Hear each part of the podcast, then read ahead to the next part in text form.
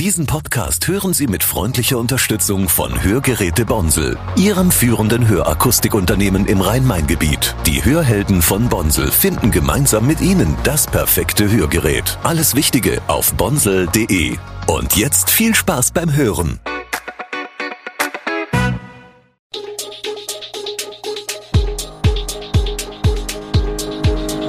Gude, unser morgendliches News Update. Das Wichtigste aus Südhessen für Sie im Überblick. Guten Morgen aus Darmstadt an diesem 19. Januar.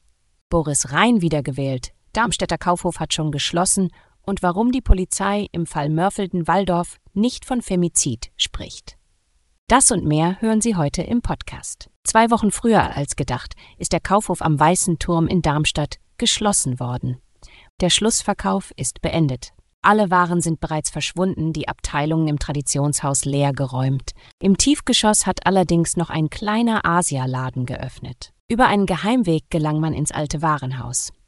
Dieser führt unterhalb der Darmstädter Innenstadt durch die Katakomben. Vom Untergeschoss des Luisen Centers aus führt er die Kundschaft vorbei an Parkhausautomaten und den Fenstern eines jahreszeitlich bedingt sehr gut besuchten Fitnessstudios bis zu einer Treppe. Hinter der stehen die Glastüren des alten Kaufhofs immer noch offen. Entlang der leergeräumten Abteilungen führt der Weg bis zu dem kleinen Asialaden. Beim benachbarten Karstadt gehen die Geschäfte derweil weiter. Am Samstag steht das Hessenderby zwischen dem SV Darmstadt 98 und Eintracht Frankfurt an. Mit dabei könnte wieder Fabian Nürnberger sein. Nach seiner Sprunggelenksverletzung kehrte der Außenbahnspieler diese Woche zurück ins Training. Coach Lieberknecht wollte aber noch das Abschlusstraining am Freitag abwarten, ob Nürnberger eine Option für den Kader sein kann. Matthias Hohensack, der im vergangenen Jahr im DFB-Pokal beim 2 zu 4 mit zwei Toren glänzte, wird dagegen sicher ausfallen. Gute Nachrichten gibt es dagegen von Marvin Melem. Der Mittelfeldmann soll nach seinem Wadenbeinbruch nächste Woche wieder ins Mannschaftstraining einsteigen. Lieberknecht setzt im Hessen-Duell als Außenseiter auf Derby-Stimmung. Ein Derby ist immer etwas Besonderes. Da geht's um Emotionalität. Und da muss es auch mal scheppern, so der Liliencoach. In Mörfelden-Walldorf, Hessen, erschoss ein Mann vor wenigen Tagen seine Ex-Partnerin. Obwohl Fachleute diesen Fall als Femizid einstufen, verwenden Polizei und Staatsanwaltschaft diesen Begriff nicht. Der Sprecher der Staatsanwaltschaft Darmstadt, Robert Hartmann, betrachtet die Tötung als Beziehungstat, nicht als Femizid. Er sieht keinen Zusammenhang zwischen der Tat und dem Geschlecht des Opfers. Laut Virginie Wegner, Sprecherin des Hessischen Landeskriminalamts, gibt es in Deutschland keine einheitliche Definition von Femizid. Femizid ist weder ein Tatbestand des Strafgesetzbuches noch Teil der polizeilichen Kriminalstatistik. Die Weltgesundheitsorganisation definiert Femizid als vorsätzliche Tötung von Frauen aufgrund ihres Geschlechts. Dies trifft jedoch nur auf Tötungen zu, die durch hierarchische Geschlechterverhältnisse motiviert sind. Die hessische Polizei behandelt Gefährdungslagen, einschließlich häuslicher Gewalt und Nachstellung, mit hoher Priorität. Sie verfügt über ein strukturiertes System, einschließlich psychologischer Dienste und spezialisierter Fachkräfte, um solche Fälle zu bearbeiten. Bei Risiko für schwere Gewalttaten oder Tötungen entwickelt die Polizei Schutzkonzepte. Zudem arbeiten verschiedene Bund-Länder-Arbeitsgruppen an Maßnahmen gegen Gewalt gegen Frauen. Die Polizei bietet auch Unterstützung bei der Kontaktaufnahme zu Beratungs- und Hilfeeinrichtungen an. In Michelstadt, speziell in den Stadtteilen Rehbach und Würzberg, wird das Wingcopter-Projekt Liefermichel erweitert und verlängert. Neben kleineren Besorgungen können die Einwohner nun auch nicht verschreibungspflichtige Medikamente bequem und CO2-neutral per Drohne und Lastenrad geliefert bekommen.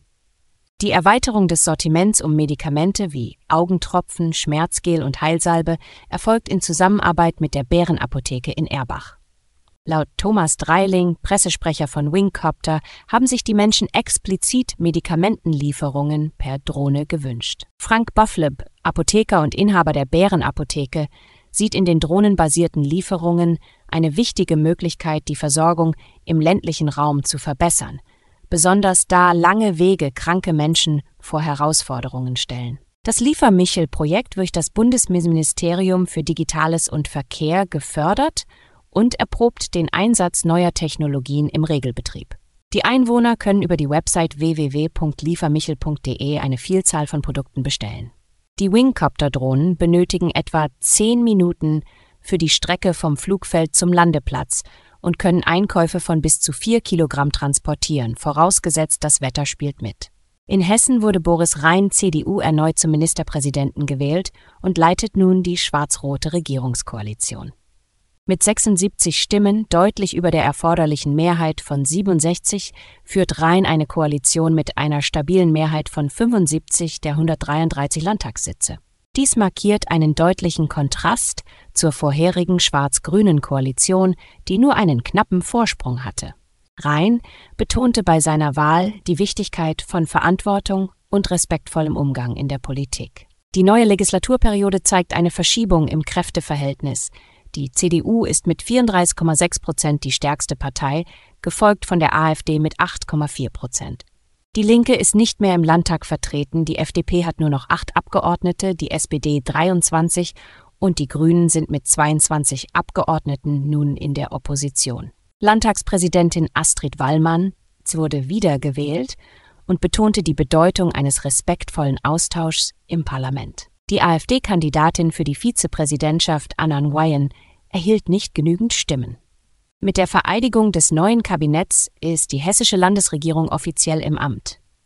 Der französische Investor Iroko Zen hat die Segula-Zentrale in Rüsselsheim gekauft. Der Opel-Partner mietet den Gebäudekomplex für 20 Jahre zurück. Während im November der Verkauf von rund 70 Hektar ehemaliger Opel-Werksfläche an die belgische VGP-Gruppe für großes Aufsehen sorgte, ging der Verkauf von Segula Immobilien fast unbemerkt über die Bühne. Der französische Investor SCPI Iroko Zen erhielt im November vergangenen Jahres für rund 5,4 Hektar den Zuschlag. Im Rahmen eines Rückmietkaufs erwarb die Gesellschaft für Immobilieninvestitionen den Hauptsitz und das Forschungs- und Entwicklungszentrum von Segula Technologies Germany in Rüsselsheim. Die Immobilie ist ein Teil des ehemaligen Opel-Entwicklungszentrums in Rüsselsheim, wurde im Jahr 1992 errichtet und wird von dem Engineering-Konzern seit 2019 genutzt. Segula hat laut Iroko Zen einen Mietvertrag mit einer festen Laufzeit von 20 Jahren abgeschlossen. Alle Infos zu diesen Themen und noch viel mehr finden Sie stets aktuell auf echo-online.de.